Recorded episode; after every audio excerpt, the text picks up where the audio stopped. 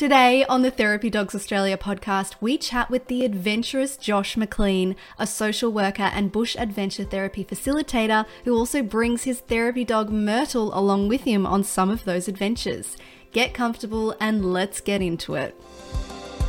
Hi, guys. Welcome back to another episode with the Therapy Dogs Australia podcast. Today we've got Josh McLean. Is that how I say your last name, Josh? Yep, that's right. Josh yep. McLean with us today, and Sam, of course. Hello. Hello. Um, so Josh, how about we just kick off with you introducing yourself? Yeah, sure. So hi, I'm Josh McLean. I work with a small family owned and operated uh, business here in Geelong called Geelong Adventure Specialists. My background started in public health uh, in alcohol and other drug prevention programs, particularly for youth in uh, rural Victoria. And sort of from that, I ended up in a second master's degree doing social work because I really wanted to be on the front line working face to face with the people mm-hmm. that I was uh, supporting. And and through that i fell into uh, adventure therapy. So being outdoors and in nature and my love of dogs and then hearing about this awesome therapy dogs australia clinical course was just a perfect storm. I never thought all of these worlds would come together you know working outdoors in a therapeutic capacity but designing programs that integrate dogs into yeah, the therapeutic practice. And I'm excited to join you both today and uh, talk to that. And I've I've been in this space for four years full time, and it doesn't look like it's slowing down. It's actually it's actually been getting crazier. Uh, and you know the demand for the work, um, yeah, has just been growing. So excited to join you both today that does not surprise me at all, yeah. Josh, that that it's um so popular because first of all, I think a lot of our um, listeners will be thinking, and so how do I become an adventure therapist?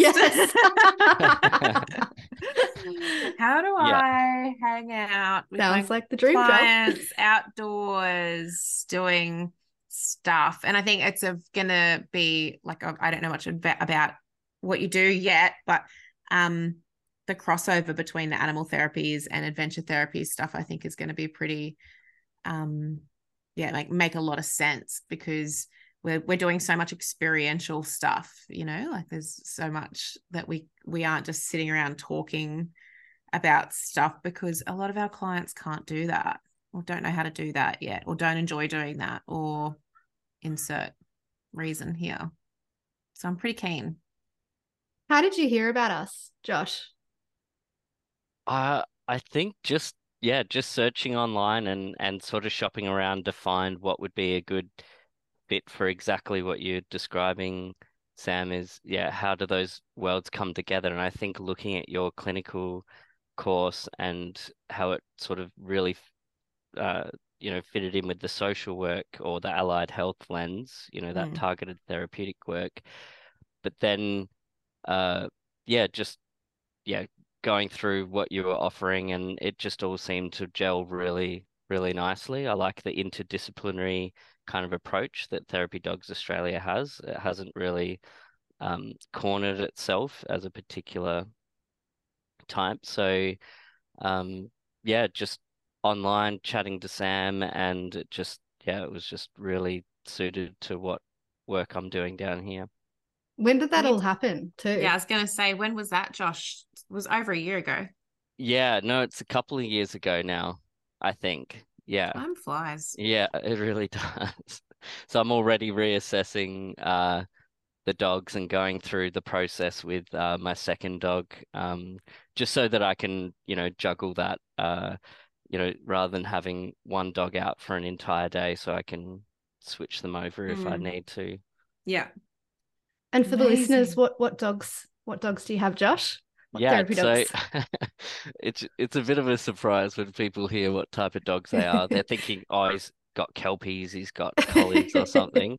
Uh, they're two whippets. So if you don't know what a whippet is, it's not a greyhound, uh, and it's not. oh, there, there was one. um, uh, it's uh in between an Iggy or an Italian greyhound and a full greyhound. So yeah. Ridiculous dogs. I know, they- I know one of the oldest one is nicknamed Weasel Tick, and the and the younger one is uh Land Shark.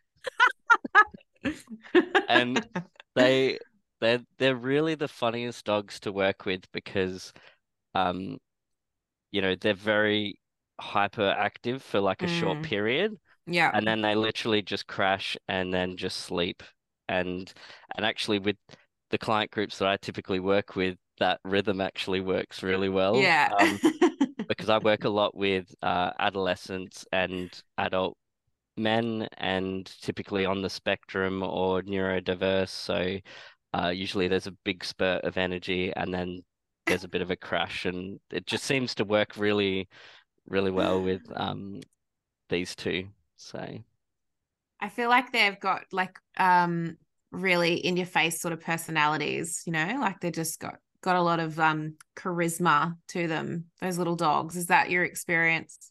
yeah, yeah, I think uh people often I think assume that they're quite timid, and the older one, it's interesting, they have very different personalities. So the older one, she is quite reserved and uh, takes a bit of getting used to. Uh, she won't just immediately come up to you or get in in your lap, and particularly where there's um, you know, trauma or sensory processing uh, sort of limitations, it can be really gentle. And I mean, you heard a bark before, but typically they don't really bark. I think they know that I'm on a podcast and they just want to say- say hello. But I've got uh but Myrtle's just come up to me now and uh she's saying hello. She's just giving me a little nuzzle in the leg. Dougie's actually doing the exact same thing to me right now. I saw Dougie come in. I saw his big fluffy tail. I'm sure I don't know, the listener might want to see. There we go. Oh, hello. There she. Hello. Yeah. Hello. Hello, Yeah. puppy dog. What are you So doing? cute. All right, I'll let you down. There you go. Yep. So yes, so so yeah, I I got a surprise with using whippets because I grew up with a golden retriever and a, a labradoodle, and uh, so yeah, whippets have been uh, really great for the work that I've been doing.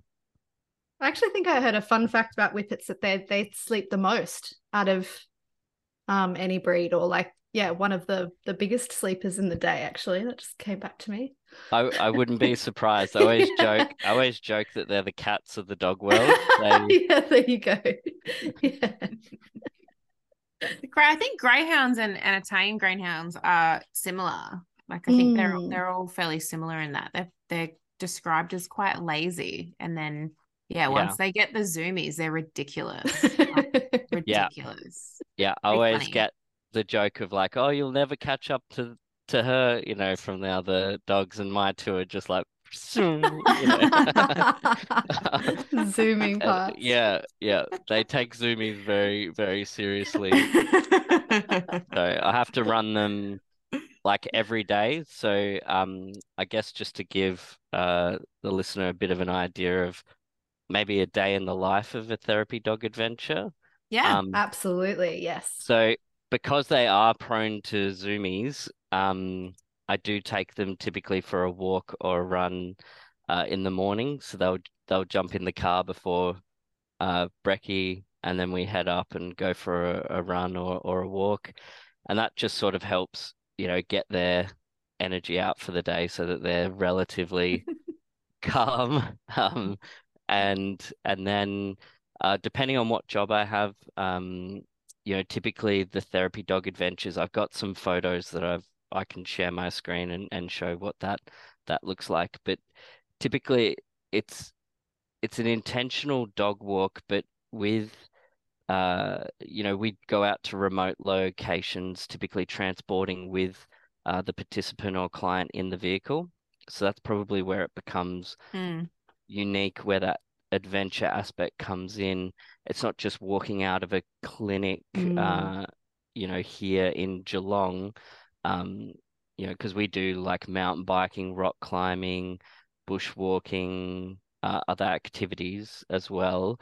So with certain activities, like I wouldn't mountain bike and take the dog with that. That's just the safety Yeah. there, you know, Mhm. isn't um available. So typically it'll be walking like on a remote trail that's dog friendly. That's also another limitation in this country is national Mhm. parks. Yes. Yeah, I was gonna say Oh, that. It's tough. Yeah. And that's that's really frustrating. That does limit things, but there are plenty of walks available. But typically, a lot of the places that we do work are in, uh, you know, national parks. So because of the PAT test, and maybe the viewer knows the difference between a therapy dog and a assistance dog. Um, Mhm. you can learn all that in the clinical course. Um, Mhm. but um, but yeah, because they don't have a PAT test, it means that they can't go into the national park. Maybe that'll change as um, you know, policies and that real you know, realize the value of dogs. Mm. And I've noticed the main thing that they provide when we're on these adventures is that transition from home or school or wherever the person is, they're about to come on this adventure, and the dogs do such a better job than I do at calming and regulating, Yeah. and and and transitions can be quite overwhelming. I mean, for anyone experiencing acute mental health or other Mm. uh, challenges, and um, you know, it also takes the pressure off of, you know, oh, I'm going on this adventure and uh, it's all about me, but it, then the dog acts as like a, oh, it's also about this other Mm. being here that we we are on the adventure together with, and it just it's an equalizer. It just really helps to yeah dispel a lot of you know anxiety and pressure that people might be feeling accessing the type of Mm. therapy that I offer. And so if I took every request for the dogs, I think the dogs would be coming everywhere with me all the time. No doubt. yeah, But absolutely. so, but I'm trying as quickly as I can to get the other, uh, the younger dog, um, through the course. And, you know, we just passed the temperament assessment stuff the other day, and Awesome. um, So yeah. get the videos in. I know, yeah. So yeah, I don't know what uh, if you've just trying to think of what questions you might have around. Well, I was just going to comment that um so I've got a like a conservation park um just like next to my house and there's no dogs allowed in there for the same reason but it's because of the like because it's a koala conservation area apparently it freaks the koalas out if the dog scent is on the ground but there are dingoes living in there as well like so I don't I don't know, but we do have so we can ride our horses in there, and I wish that the dogs could come because they could just come for a trail with us, um, because I can go out the back gate, you know. But um, the point I was going to make is there are so many people with dogs in there doing the wrong thing, Oh, Like- really? and I think Oh. that's where because I get frustrated because I don't take the dogs in there because my understanding is it's all about the koalas or whatever. So I'm Mhm. like, try not to annoy them. Mm, mm. But I wish I, I really, really wish I could. But and I sometimes like maybe I could just sneak them in there. But then I'm like, oh, but the koalas, you know. So um, regularly we come across people in there with their dogs, and they're off lead, and whether the dog's under control or not, they're not even supposed to be in there, let alone off lead. Like Mm. you know. So I think there is a big group of people that wreck it for everyone else. Like if you could be trusted to do the right thing with dogs in there, I reckon there'd be it'd be a lot easier. Like if people could be trusted to stick on the paths and stuff like that, because they don't, they just do whatever. And I think Yeah. it, it causes problems for the wildlife. But yeah, it's very Yeah. annoying. It's frustrating for us too. And I um did speak to someone. So like we just went to Washpool National Park. We went for a, um a, a riding holiday down there. It's in Glen Innes, New South Wales. And yeah, like we couldn't take the dogs because it's a national park. Again, I get it. Like I, I do get it. But yeah, there's, it is, it sucks when you, yeah, restricted in what you can and can't do. But mm. yeah, and I totally understand the the wildlife aspect and and promoting wildlife, and it probably is, you know, just a minority that unfortunately ruins it for the majority with you know recall and dogs that just Mm. take off into the bush Recall, and are chasing yes. um oh yeah. uh, and you know so I, I I do understand it for that perspective but I do think that there probably will be a demand because I do see a lot of dog owners that are just disregarding you know Mm. the the signs and even when Mhm. I'm out with clients and they're like oh but they've got their dog off lead and are throwing the ball why can't we do that and it's like Yeah. well you know I'm also you know representing Mm. an organization and I'm role modeling, you know, the Mm. fact that there are rules and regulations around um, dog use and uh, yeah, so it is it is challenging. So, you know, we will typically visit um, a dog park or an oval or somewhere that I know uh, well, that I, kn- you Mm. know, I know that it's going to be safe to take the dogs. Typically, I avoid dog parks, just, Mm. you know, Same. um, Mm. uh, and you know, it's taken a while because I, you know, about the socializing aspect, but then realizing, you know, there are other ways to socialize the dogs, and yeah. um, so yeah, we'll find a place, you know, typically within built into the adventure session. So the adventure session might be two to three hours typically, and then within that, you know, we will stop at a dog park because, you know, it does irritate the dogs when they like to be able to be off lead and, you know, sniff around, chase a ball. Um, one of them's very food driven, the younger one. Uh, the older one's uh, love language is ball throwing and, obs- and Huge. obs- obstacle courses. So oh, that works so well in adventure yeah, activities. Bless. Yeah. So, um, so yeah, it is a really interesting space because even the space I work in is an outdoor social worker or outdoor therapist, that's still quite an emerging field of practice. Um, although, you know, accessing the outdoors for better health is something that humans have done forever, Mm. and Yeah. and dogs are the oldest, like, domesticated Mm. animal, you know, for humans. Yeah. So I don't know, it just really makes sense that kind of marriage of these three fields. And um, yeah, I think more re like some research in this area would be amazing just to see Mm. what kind of outcomes. I mean, I can only provide anecdotal feedback, which is that clients really feel that the dog adds another really important element to their support and therapeutic um, experience, and it helps them to calm down. Uh, you know, I, I noticed their motivation is increased by having a dog present, hmm and I noticed that uh, even their the client's body language is uh, more open. Um, you know, when as soon as they see the dog, not that they probably don't enjoy seeing me, but the dog definitely is more exciting to interact Yes. with. Always. Yeah. yes. They So- will always be the celebrity. Yeah. So Josh, I was talking yeah. to someone. Um, we just ran another Wild at Heart, which is my equine therapy mm, training arm, another workshop, and um, I was talking to. So we were having a conversation about um, just how much we find like task, purposeful task stuff really motivating for our client groups. And I wonder, do you think taking the dog, do, do your clients or participants, do you think they might see that as, well, we're doing this for Myrtle?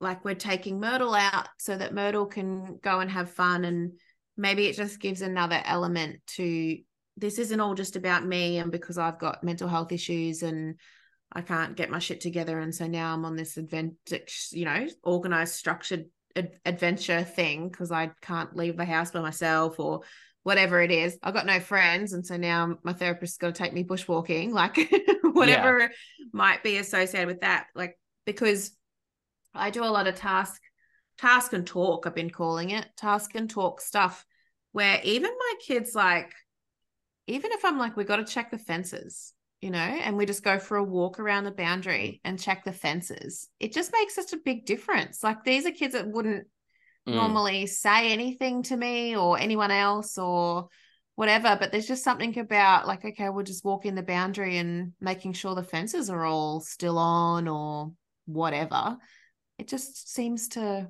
i don't know make a difference I Yeah. imagine it would take the pressure off, like y- like you said, like th- it's not a big focus on them. It's something else outside of them that helps them relax.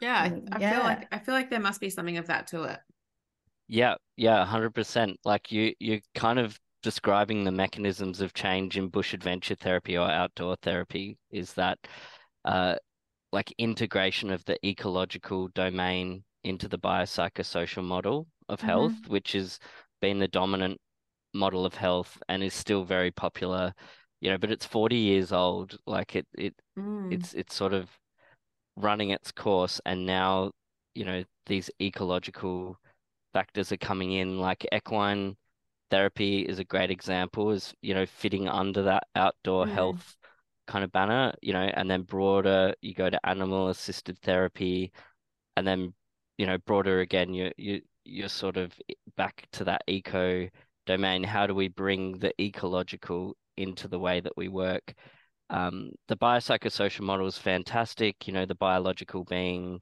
um, say, the use of biomedicines, you know, the prescription medications, you know, the psychological, using our psychological strategies, and then the social elements might be, you know, running groups or, um, you know, being in public places, uh, the Mhm. social dimension, and then, yeah, the ecological, going as simple as going for a walk to check the fences Mm. um, and you know connection to more than the human because therapy like you know typically therapy's just been so individual Mm. focused and that's still important but then it's not bringing uh, tapping into all those other tools like uh you know the natural environment to help co-facilitate those changes like you know noticing that the client's more relaxed when you're not just focusing on Mm. you know you've got a problem I'm the expert and I'm here to fix you yeah Mm. it's Mm. hey we're walking alongside each other here and um you know like when we go for a bushwalk you know and or even a multi-day hike for example like I'm going through all of the challenges that this other person's going through like you know if we get Mm. rained on I'm wet i'm getting I'm- wet as well Yeah. you know, and like, you know, oh, there's no toilets. Like, you know, I have to go out and use the bush, you know. bushwee Yeah. And so, um, you know, to it's sort of, yeah, I think it it's those everyday things like checking fences or feeding the Mm. animals, and it it does remove that focus on the individual, and I think it, you know, that's anti-oppressive practice within the social work world is, uh, you know, really working alongside people that, you know, I'm just as much on a journey as somebody else, and Mm. uh, you know, it's a doing with, not a doing to. And I think Yeah. that shift in the dynamic makes it so much more accessible to the people that are perhaps maybe more resistant to therapy, like particularly young people, neurodiverse um, people as well. It can be really confronting to just Mm. sit there on a couch in front of Mm. someone and saying, okay, what's going on? And it's like, Yeah. Yeah. And they're not in the mood. Like they Mm. don't they don't access those areas of their brain that Mm. easily. And then when it's a I'm finding when it's a structured time and day, like all right, three o'clock on Tuesday afternoon, you're gonna talk about all your thoughts and feelings. You know, like I just don't know if that's working for them. You know, some obviously some people it really does, and they've figured that model out, and it, you know, that's good. Um, but a lot of these kids, like you'll talk to them, and they don't, they're not tapping into unless something just happened to them on the way to the clinic and they can be like, oh, you like this, blah, blah, you know. Put them in the right space for yeah. it. Mm. Otherwise, if they've like just been had a like pretty good day or whatever, and they rock up and you're like trying to talk to them about all this stuff, I find they just they're really stuck on like they've got nothing to no- Yeah. they've got nothing to talk about, they've got nothing to bring up. And some of them even say like it's but I'm in a good mood. Like, you know, so I don't really want to talk about that shit because I'm in a I'm in a good mood. Yeah. You know? Yeah, yeah. And I'm like, Yeah. totally. I hate talking about stuff when, like, so I don't like people asking me questions and things. I'm like, oh, girl, like, just leave me alone. Like, I, I hate it. So I really, whereas when I'm in the mood to talk, i'll talk for like eight hours and be, that'd be so fine. So I really get it. But I think the task and talk thing, because I've been telling parents for many years, um, you know, because kids get in the car and they're like, How was your day? And the kids are like, Fine. And then that's the end of the conversation. And the parents, like, they don't tell me anything. I'm like, well, they're not going to tell you then. You know, that's they're still processing everything and they're exhausted and all those things. But when they when they talk to you the most is when you, you know, 20 minutes into the drive and you've been, you know, sitting there and they just start to chat or, you know, it's after dinner and or you're making dinner or something like that and they wander out and you know and then there's there's something that, that they if they're doing something with you and they've just got you in that one spot for a bit like it's like they can kind of take the opportunity to start a conversation because it's like oh well mum's hanging out the washing anyway. So you know like now mm, i might just mention whatever or bring something up now. Yeah, yeah, no, you're 100% right. And I, I think that's across the board really that I've I've noticed no matter what presentation I've I've had with the Mm. people that I work with. And I've really been fortunate to work with such a diverse range. Like I work with um, foster kids transitioning back to their um, biological parents. Mm, I've worked with adults with um, like various types of schizophrenia, like treatment resistant schizophrenia. Like this is all using the um, Myrtle predominantly. Twiggy is on her way. yeah Um, and uh, you know, ASD, autism, you know, usually level two, uh, high Mhm. functioning, uh, complex trauma, um, you know, and I, you know, I have all my psychological strategies that I use, like narrative therapy, ACT, CBT, MICBT, you know, all the T's, you know, and and and you know the tools and the you know the cognitive assessment tools and uh you know but exactly what you're saying Sam they um they rely on a cognitive they rely on this part of the brain to be online which Mm, often if you're going through a crisis or a challenging period of your Mm. life or you have a, a mental disability disorder um that window where that part of the cognitive part of the brain that's online is you know can be very small and mhm. to schedule that in and be like, okay, this Tuesday at 4 p.m. after school, you're going to be ready to go. And I've got my this tool, this tool, and this tool. And, you know, it's it's really letting these people down because it it's not meeting them where they're at. And I think Mm.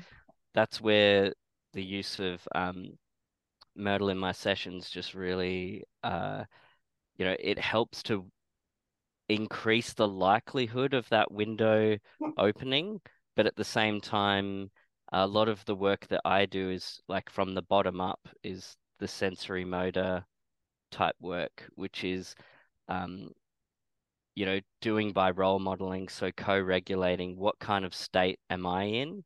Mm. And the dogs, I, you know, I know they're not horses, um, even though uh, whippets have irregular heartbeats like a, a horse, but uh, um, but I do notice my state tends to resonate with what the dogs are doing as well, Mhm. which Yeah. I find really, really fascinating. Um, but yeah, that's that co-regulation of like calming myself and uh, you know, breathing before meeting the person I'm working with. Um, and the dog is sort of like a bit of a barometer like of where I'm at um, also Mm. helps.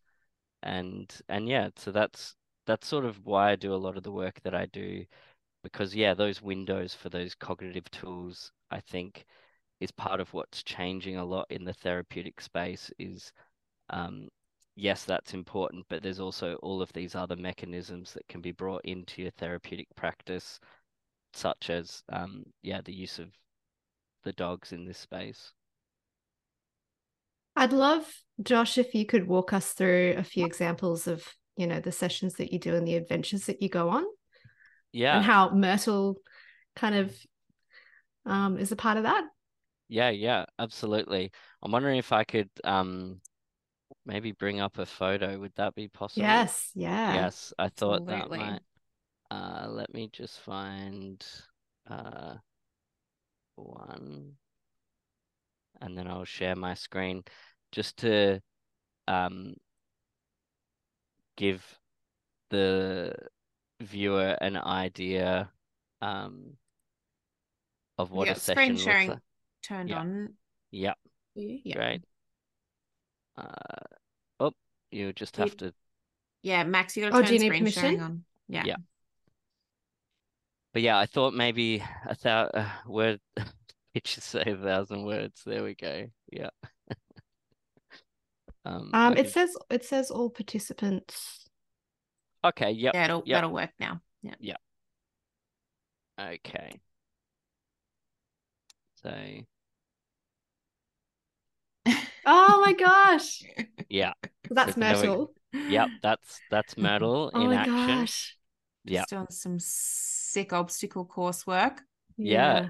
Yep. And um, you know, I want to keep the information de-identified, so I'll just speak very generally. I'll sort of blend in multiple case studies, but um, typically working with adolescent youth where they might be at risk of homelessness or um, you know, have suffered a lot of complex trauma, and you know, in this case, you know, building empathy and care of an of another can really help repair, you know, maybe the care that the young person didn't experience or even an adult didn't experience as a child. And- Absolutely. And that has really like even telling you about this, it really hits me, you know, really uh in all the feelings, you know, because Mm. it's so beautiful because you know maybe they've been exposed to family violence, maybe they've been abused themselves, and uh, to not feel worthy of the care of another, and then to be able to demonstrate that care and empathy towards an animal and feel that bond, I think is just so powerful. You know, something that Mm. um, you know, I feel really privileged to be able to witness and um, you know, because to get to this moment that you're you're seeing on on camera there, you know, it may happen first session, but typically it's, you know, you have to scaffold um Hmm.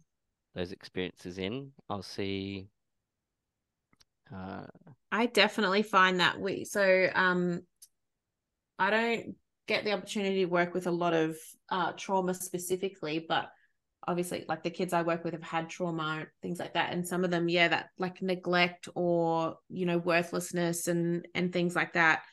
Um and just not being able to look after themselves too. So like there's a barrier of like functional capacity to look after themselves in a nurturing way versus also modeling um maybe from parents and caregivers and also uh you know that mental health side that low mood sort of thing as well but i find yeah doing some nurturing of the animals it really helps to unlock that like really gives just so much to that space and being able to then yeah get through that. So we'll do things like bathing horses and stuff you know and it's just like amazing what a difference it can make. It's crazy. Yeah, absolutely.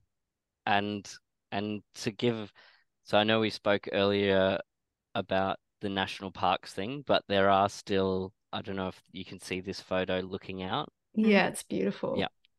Um, and yeah, exactly what you were saying, Sam, that that caring for. So some of those activities might look like um, so on this walk, it was quite a warm day, not hot enough to not run the session, but it would have been close to 30 degrees. Mhm. Um, and so we had water, and it was really important to stop and give Myrtle water.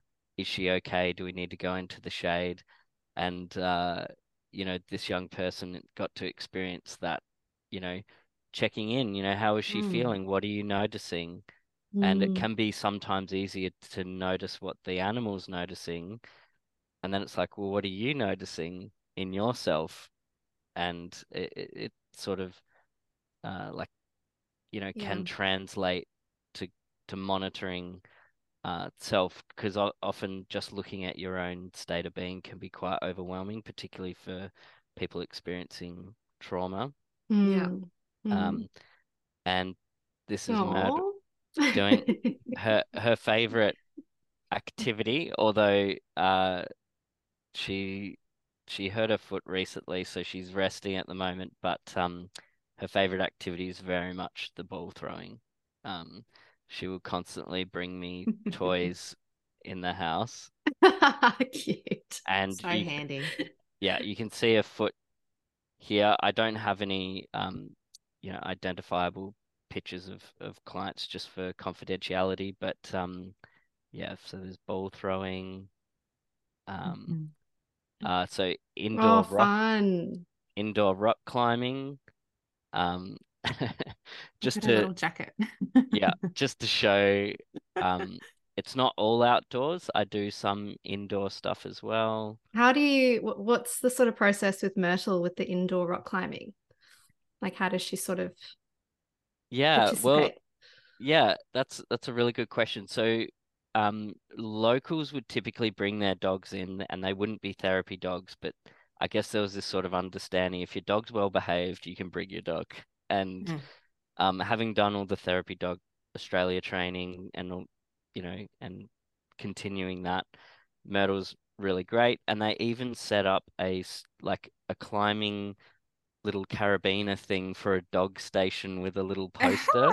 Oh my Af- goodness. after I after I started bringing her in, and then they were totally fine with her thing on on the human um on the bean bags that Oh, that's awesome.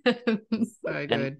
so it's really interesting because it's almost an education or consciousness raising piece in the community about um you know therapy dogs and how they can support people to access these activities Mm. and um so yeah here she was really helping with the regulation in between the climbing and the falling um Because rock and- climbing's hard. You need you do need to have a rest between Yeah, climbs. such a workout. yeah absolutely so um yeah and even so yeah definitely with the down regulating but even with up regulating like getting Mm. the the energy going um like for example you Yeah. see here we're on a bushwalk going up the hill and Myrtle's very much on a mission because I think there was rabbits on this track so and Right. rabbit rabbits to a sight hound I mean I think you can have the best recall in the world but I definitely have her on a lead yeah, Um, just in case. um Absolutely. and then the last photo is a very happy dog that um she's got her uh harness on and I and you can't see there but I've got like a um a clip that goes onto the harness so it's not on her neck Mhm. and then she's uh secure in there and I don't know if you can see but in in the back I have a, a cage Yeah. so I've got a crate in the back that's removable in case I need to isolate her during the session hmm um, that was sort of a big part of my risk um, assessment and management was okay. How if I'm out with a, a participant and it doesn't become safe anymore for the dog or the participant with the dog hmm how do I manage that? And so the Yeah. best way I could manage that is by having a sealed off area in the vehicle with a crate so that I could separate her. And and thankfully in the t- you know nearly two years that I've been doing this, um, I haven't I haven't had to use the crate once, which is Mm. amazing. That's great. It's it's great though, um, that it's there if you need it, and it's Yeah. wonderful you don't need to use it. Absolutely. You want to be over prepared than under prepared. Mm. And it would be a nightmare. Like that was one of the things I was going to ask you about as well, Josh, is Mm, logistically, you know, it's it could be a nightmare if you end up in in the middle of a two or three hour booking mm. and for whatever reason it's not going to plan in whatever way. What a nightmare. Yeah, that's that's right. And you know, that was part of my uh well, you know, and we covered that in the course is we had to look at our own context and, you know, how were we going to manage, you know, particularly being in a remote location like I carry a comprehensive dog first aid kit Mm. and um and you know, extra water. I even have a Mm. portable uh sleeping bag for the dog if it needs extra warmth. That's Um, awesome. so it's it took a little bit of a transition because I don't know.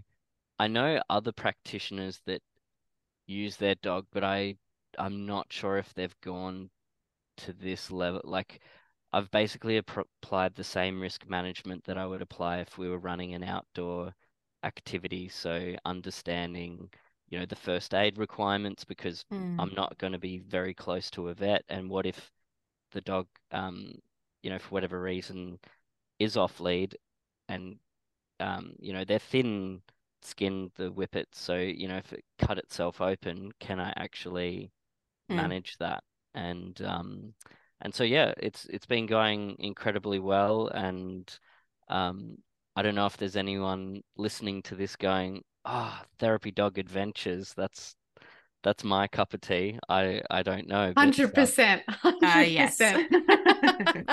So, uh, or if I've given even enough of an idea of what a session looks like, I'd be keen to throw it back to you both if you've got.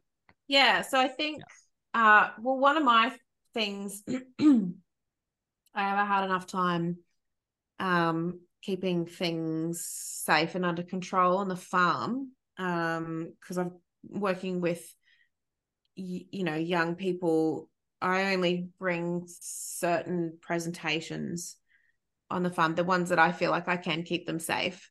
So uh like that would be you know like flight risk and things like that. So is that something that you need to do? Do you screen clients like how do you choose who's suitable for adventure therapy because I, I guess a lot of people would be thinking like some of the clients that we see in rooms it's easy to get like some clinics have got distress buttons you know like Yeah, a, a I bit of an oh shit button yeah, yeah, yeah, yeah. No, we don't. We don't have one of those buttons. So, uh, well, the closest thing we have to one of those oh shit buttons is a um, what's called a PLB or an EPIRB, which is a Mhm. personal locator beacon. okay um, that we actually run through. Um, yeah, that's another. uh, It's such an important part of it because I think most clinicians, like if uh, they're thinking, "Oh, I'd really love to take my dog, um, but I would love to take my dog to X park or, you know, Y reserve or whatever." Um, but it's there's no mobile reception. It's quite remote. Well, having a personal locator beacon, I actually run through the training multiple times when you're working with the client on how to activate it. And it basically has a pop out antenna and they push a red button, and all emergency services are able to locate you within the meter, like they can um, get to you. And why is this uh, the I've- first I'm ever hearing of this yeah, I device didn't. I didn't. I Yeah. want one. they what they it's like a green device and I um I you know I could uh I mean maybe you could post a link or something but um yeah basically I think they even sell them at Anaconda they might have a subscription with them but if you are working in remote locations um you know just that added layer of security to know you know if you fall over and your client doesn't have a mobile phone they can't access yours um they can literally just flick this antenna up, push the red button, and emergency services will arrive if you're unconscious, particularly if you're going to work one on one, um, you know, Yeah. in in a rural like location. you get bitten by a snake or fall off a cliff. yeah, yeah, And then you've got a dog and a client. yeah. Just like, oh no, poor Josh. Yeah, well, that's that's right. Even if you are oh conscious, oh my and God. and you have to activate it, you know, it. I can laugh about it because I've been fortunate that it hasn't happened, but it does. I do have days where I'm like, wow, you know, this is actually, you know, like there is definitely I real have risk, days like that. Yeah. Yeah. and Yeah. like maybe with the horses, you're like, wow, Yeah. this is a really big animal, Yeah. Yeah. and or, you know, we Mhm. have a lot of poisonous animals in the bush. And- do. And if something. Mm-hmm. happened to my dog or myself and my phone's not working, um, you know, sometimes well, phones these days go flat and you know, if Mhm. you use GPS and I, I use a map system Mm. to navigate sometimes and it just drains the battery, maybe the battery pack, you know, I typically take a secondary battery pack, but just that added layer, you know, Mm. flicking flicking the antenna up. But um but in terms of your bigger question about risk assessment and um, you know, it it really each session is individually tailored to the unique needs of each client and Mhm. um and I probably and I do really want to say that the when we talk about adventure, I know there's probably stigma around adventure being quite able-bodied, fit and and that, but an adventure could literally be uh, rocking up with Myrtle to somebody's house and just leaving the front door and doing a walk around the block could be Yeah. an adventure for them. Yeah. Yeah.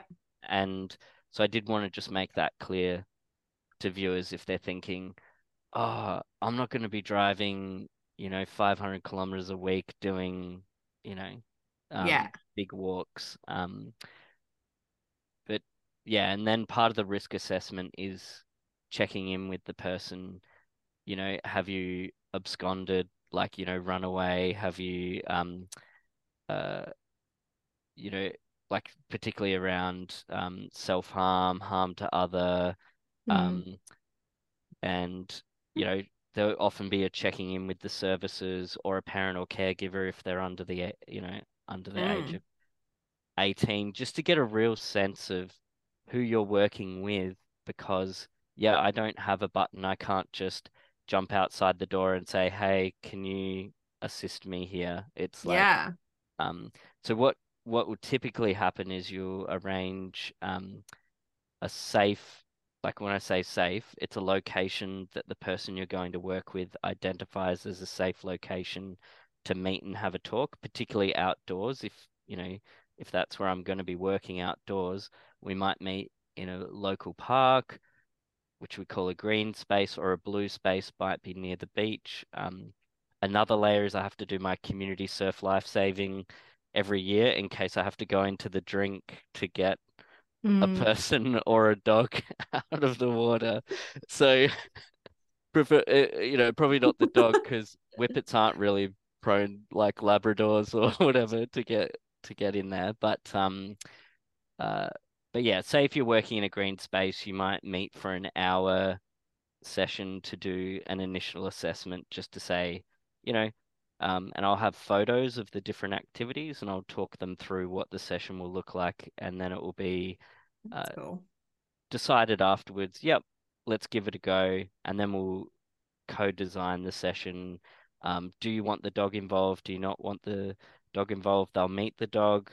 Does does it feel like, from my perspective, is this a safe to proceed?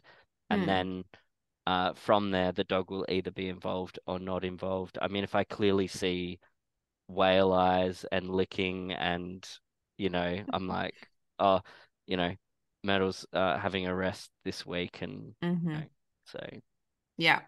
Yeah. Yeah.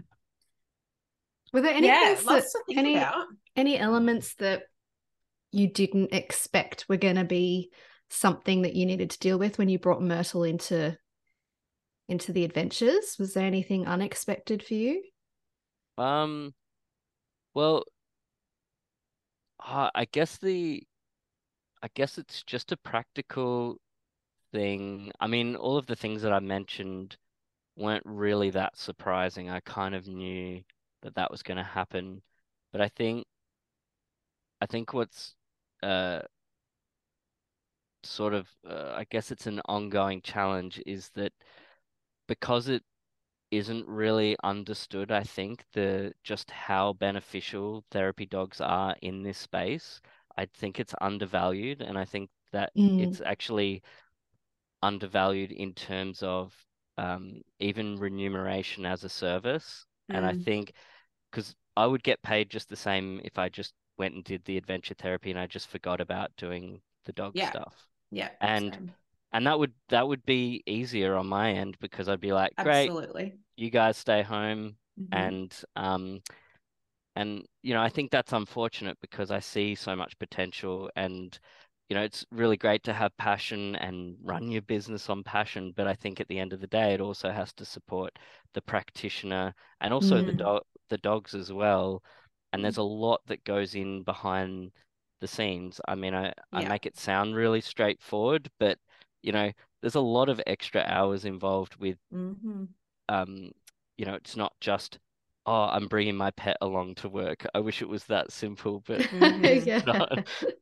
so is yeah. So I think that's probably why I jump onto podcasts and work in the advocacy space and you know promoting this stuff so that people can understand the value so that if they do see, oh wow, that's you know a bit more money that they see, well actually, you know, there's like a whole other job going on top of the job. Mm. Like, so um, I'm hoping that, yeah, listeners that maybe are interested in this sort of work or um, the work that you are both doing with Therapy Dogs Australia, that, yeah, people are really seeing the value in that because it is there and, um, you know, it's it's growing, which is exciting. It is exciting, uh, but it is expensive. Like we've got people that have got, like you're about to find out, when you got two dogs that you've got to keep going and reassessing every year, Mm. it's starts to add up. Like I've got a, we've got a couple of teams that have got three dogs, you know, so the costs like of reassessment every year, but even keeping up their insurances, feeding them properly, you know, you've got to Supplements and you know joint Yep. support stuff. you got to do stuff to your car, you know, like that sort of Mm. thing. Like I just, my car just got the canopy fixed up. It's astronomical what Oh. I'm paying to have the canopy set up for the dogs to be in it comfortably. Like it's just stuff like that that you go, oh, this is an extra cost. And maybe I would have incurred that cost anyway, because, you know, would have had dogs anyway. But Yeah. it is certainly something I think to consider that, yeah, we, it's, it costs a lot of time and money. Uh, and there's a lot of, even as you, um, talking about um getting prepared for these trips and stuff i'm like man it's so much cognitive energy like involved in planning these sessions. Like Yeah. that's a that's a lot to have to go through and and you know i I think sometimes i think i'm having to do a lot but i'm in the same environment you know i'm either at the clinic or i'm at the farm. So same environment and the same variables most of the time you know? So i can kind of like some of that can go to autopilot but yeah going to new and different places and mm, all that planning that's a Yeah. lot of extra effort And I think, yeah, the onus in terms of the education piece, I think, you know, I'm, part of a research and policy unit as well, trying to influence government and policy in this space is also, say, uh, the NDIS model, for example, you know, having a line item that you can actually add in for this specific work. I think social workers only just got recognized as their own line oh item. really Yeah, I think it it had to be under other therapy or something. Oh. So, um, so it you know it's a sl the public health and even private health domain. Uh, yeah, the theory that we're talking about and the real frontline stuff. There's this Mm. slow kind of oh Um, yeah transition, but yeah, I think naturally the work with more people working in this space, I think the pressure to um to support practitioners to keep doing the work um, Mm. because the change has to happen and um, yeah so I Yeah. Just yeah. Yeah. Even just the demand, like you probably have found, like the demand that participants are looking for something different. They just, you know, there's going to be that group of participants forever who are just not going to be suitable for traditional therapies. Like they're just not. And like I'm getting them at, I'm really lucky I can handpick um, from the clinic. So, you know, we've got multiple clinicians at the clinic. So, uh, if someone gets a client that's not working, um, we can look at their suitability to move them to farm appointments.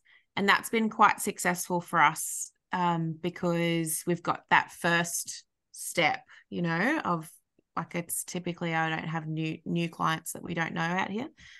Um, but yeah, when you get those those guys that are the right fit, they just excel. Like they just Mm. excel, and that's not going to be the case for everyone. Of obviously, you know, like not everybody's going to be the right fit for adventure or for yeah mm, farm stuff or whatever. But there is definitely like we see huge demand. Like so, surely, surely there's gonna these bodies are gonna have to catch up to some Yeah. extent.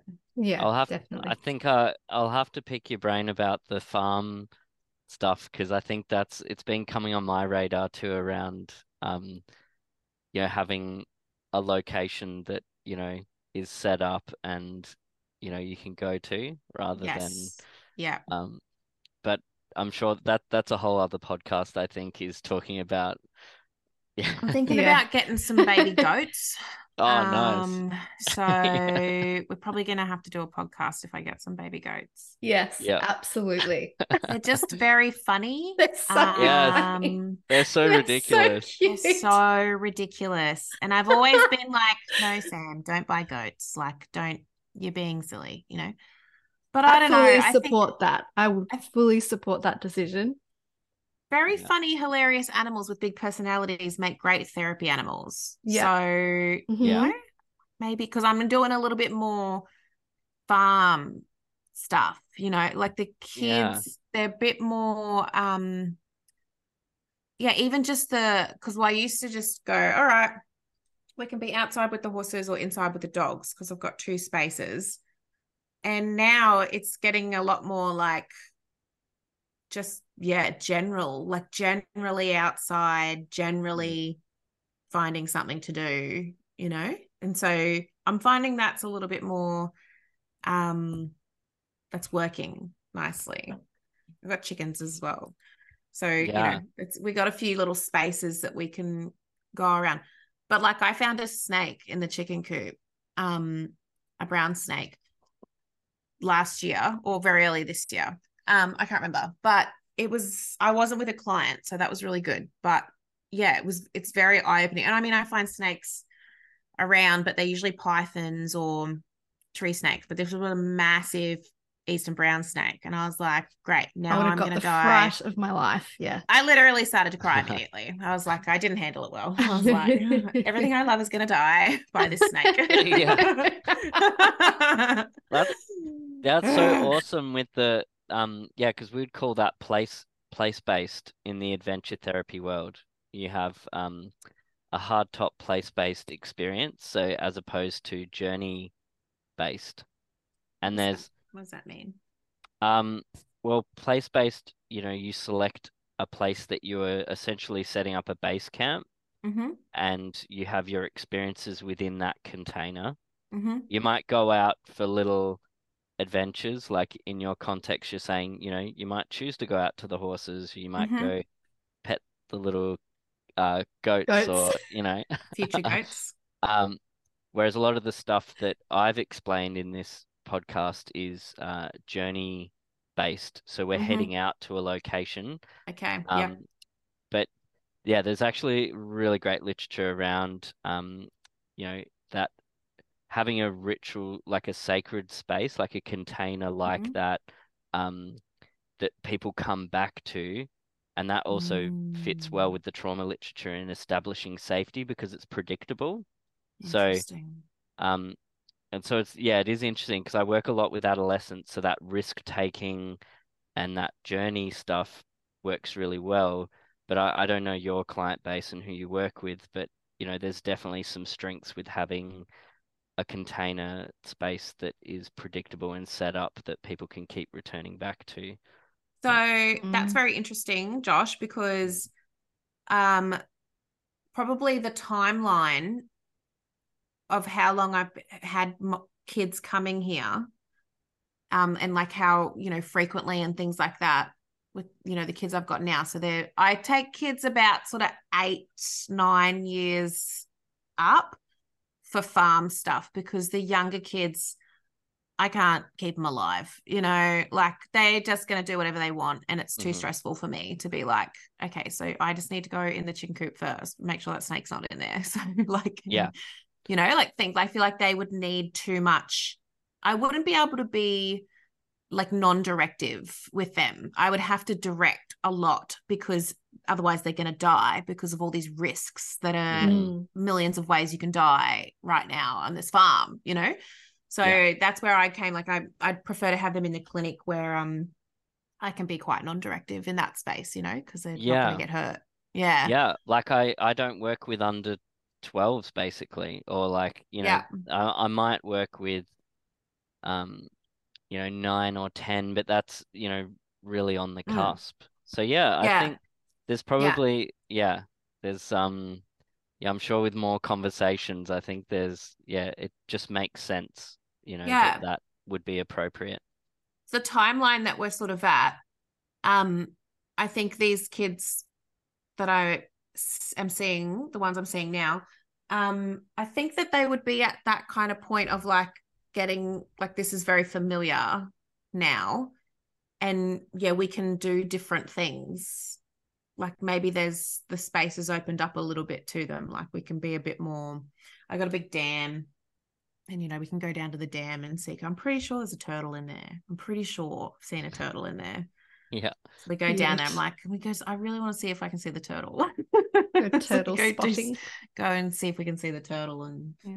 stuff like that you know so Mm. um yeah maybe that makes sense that those there yeah that being in that safe space and then feeling like they can um take more risks maybe with different activities and things like that because we have got this like safe person and safe space and then we can branch out a little bit Yeah, I'm excited to hear more about your farm setup and and how that space develops. Uh, I think yeah, there's so much. a lot of trying to get kids to do my chores josh Yes, so Yeah, that's you know, it's the acceptable way back to child labor. No, um, Well, no, you know. I'm like, listen here, someone's Yeah. got to pick all this horse shit up. So yeah, many hands makes light work. Let's go, guys. Yeah. Yeah. Do a school Well- holidays program and just get, yeah, like a heap Well, of stuff think- done. yeah. I mean, joke like jokes aside, the um, but it was what we were speaking to really early on in the piece around the um, you know, the young person or the adult or whoever it is we're working with. Uh, it's not just focused on them. They're doing something that's contributing, and I th I think that um, you know, as as much as it is like shoveling Yeah. shit Yeah. um you know is that sense of usefulness and i really see that in young people they Mhm. um you know they'll be the first to try and get around to the back of the car to start pulling stuff out of my car Yeah. and you know and i'm like i love the enthusiasm this is how we do it but they want to show that they're capable and um yeah so i think having a farm set up would be there's so many opportunities for that but i can imagine you have to be pretty uh select with who you're working with in that space given that there's probably so Yeah. many yeah and as I'm figuring it out as well, you know, like, so yeah what, like, you know, what is going to work here? And what types of things are these kids, what drives them? Like, it can't just be what drives me. It's got to be what drives them. And I'm finding having, yeah, like sort of different sorts of activities and spaces set up because some of them are very like husbandry, like we want to do th- they want to do things to look after the animals. And I'm like, great, well, I've got heaps of shit we can do to look after the animals. That'd be great. Like wonderful. Yeah. Um, whereas some of them, they're, you know, inside sitting on the couch chatting about stuff, playing with the dogs, you know, and some of them I can let the dogs out at the same time. Um, and you know, we've got then it's a, the full experience, like dogs and chickens and horses and stuff everywhere. Um, which is yeah, it's but that's not right for every kid. Like some kids would mm-hmm. be distracted and overwhelmed, and then like I've got one teenager who used to be. She, we brought her out here because she was so difficult, um, but now she's not that anymore, and I'm having to, like, I was sort of planning something for her session, but then she'd show up and she doesn't need that anymore. She just wants to talk. And so she actually needs to go back inside where she feels like I'm fully engaged and focused on her. And, mm. you know, because she has this love of animals and things like that. And that stuff was really useful, like that, you know, doing something useful thing. She was not in a good way when mm. she came here first, you know. So, but she's, yeah, I need to keep changing with that. So for me, having mm. um, you know, multiple different spaces and activities and things like, like that that I can do. But it's a lot of mental energy. Like it's a lot of trying to figure out who who needs what or would benefit from what. And it's some trial and error too of like, mm. you know, what's gonna work here. And I do get um like logistically, if I've committed to well, I've got these horses in this space ready for this thing, but then that kid doesn't, that's not right for them. They don't want to do that or whatever. Have I got horses somewhere where, or dogs out, or, you know, I need to lock dogs up so we can do something different, or I need to make sure these horses have got food and water, you know, and they're safely contained and all these different sorts of things that um can make it yeah more difficult and like you said like we don't get paid any more money like it's not I don't yeah. get paid. I was thinking like I need to get paid for like half an hour before this person's session for all this mm-hmm. like just setting up. It's so much set up. There's mm, so yeah. much set up. It's really different to being in the clinic and the kids just come in one after the other and you just print out yeah. a different worksheet or whatever. Like it's that's you know. yeah, yeah. No, I, I I really think that's a really important piece. Is yeah, you know, it's it's great to talk about the um yeah, the passion, the change, and that. But you know, I think that's a really practical element to make it sustainable. Um, so yeah, I'm hoping that yeah, the value in that work will will be reflected in mm. the hmm. remuneration. But you know, it will probably uh, take some time. But if we've mm. got any change makers or policy makers listening to this, mm. you know, please reach out. Reach out. um, but yeah, I'm so glad we got to um, have this chat today, and I'm feeling inspired, particularly about your farm practice, because I think there's a lot of power in the the repetition. I have noticed mm. that it has gotten easier. When I first started doing the therapy dog adventures, I was just like, wow, I'm already tired trying to run the other stuff, and then mm-hmm. adding a dog element into that therapeutic practice I'm like, wow, I've completely lost the plot. What am I doing? You know. Everyone says that though, Josh. Like everyone says yeah. that. Like oh, okay. They, yeah. overwhelming okay. in the beginning. Overwhelming. Yeah. It is yeah. so overwhelming in the beginning. And we try and warn people, but yeah. yeah, I think and it's great. Like I don't want people to not do it because they mm. think it's going to be hard because it's only you get into the flow of it, you mm. know, like you really get into the groove with it. And mm. yeah, no, it's it is worth it and even though you know we do need to have these discussions about getting paid properly and stuff like that um it's obviously a bigger discussion to have but um mm. it makes my life easier because it makes my job easier because my outcomes are better so you know yeah. for me like that really drives me and that you know I'll have a couple of great sessions and just be like sweet like hell yeah like these are kids that you know every other therapist they have has fired them or you know they won't go anywhere else or whatever and mm. then you you know get a get a bit of progress and you're like sick like it's worth it that half an hour of setup is so worth it you know but again like you say it's like you're being driven by passion and Yeah. we've all got you know the same bills to pay and that sort Yeah. of stuff. But yeah, lots of people say it is overwhelming when they get started because they've got that extra thing to think about, which it is. Yeah. Yeah. definitely. Thank you so, so much, Josh, for popping on. Yeah. No, you're both welcome. Thanks so much for having me, Sam and Max. Great chat. Yeah, yeah, great chat. really, really good. I yeah, there's lots of threads there that I would have loved to have picked apart. Never enough more, time, but hey? Yeah. no, it's really good because I, I wasn't sure what to um expect. Uh, yeah, coming in uh to the podcast because yeah, we yeah we've really been building this as we've been going, and you know, um, yeah, we're all busy, so you know, this is the first chance I've really had to sit down and unpack it. Um, so I'm I'm really excited. It sort of reinvigorated me a bit more too about this work and that it's okay to feel a bit overwhelmed with uh, all the moving parts that is Absolutely.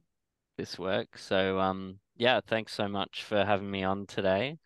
And uh you'll be seeing Twiggy's videos coming through Oh, looking forward to Excellent. that. and Myrtle's uh, uh re reassessment Reassessment. Yeah. stuff. Um Very exciting. yeah, the little weasels will uh Thanks, Good on Josh. no worries.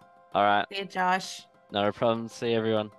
Thanks for listening to the podcast. If you're interested in studying with Therapy Dogs Australia or you have a few more questions before deciding, please get in touch with us by emailing courses at therapydog.com.au or visiting our website at www.therapydog.com.au for more information and FAQs.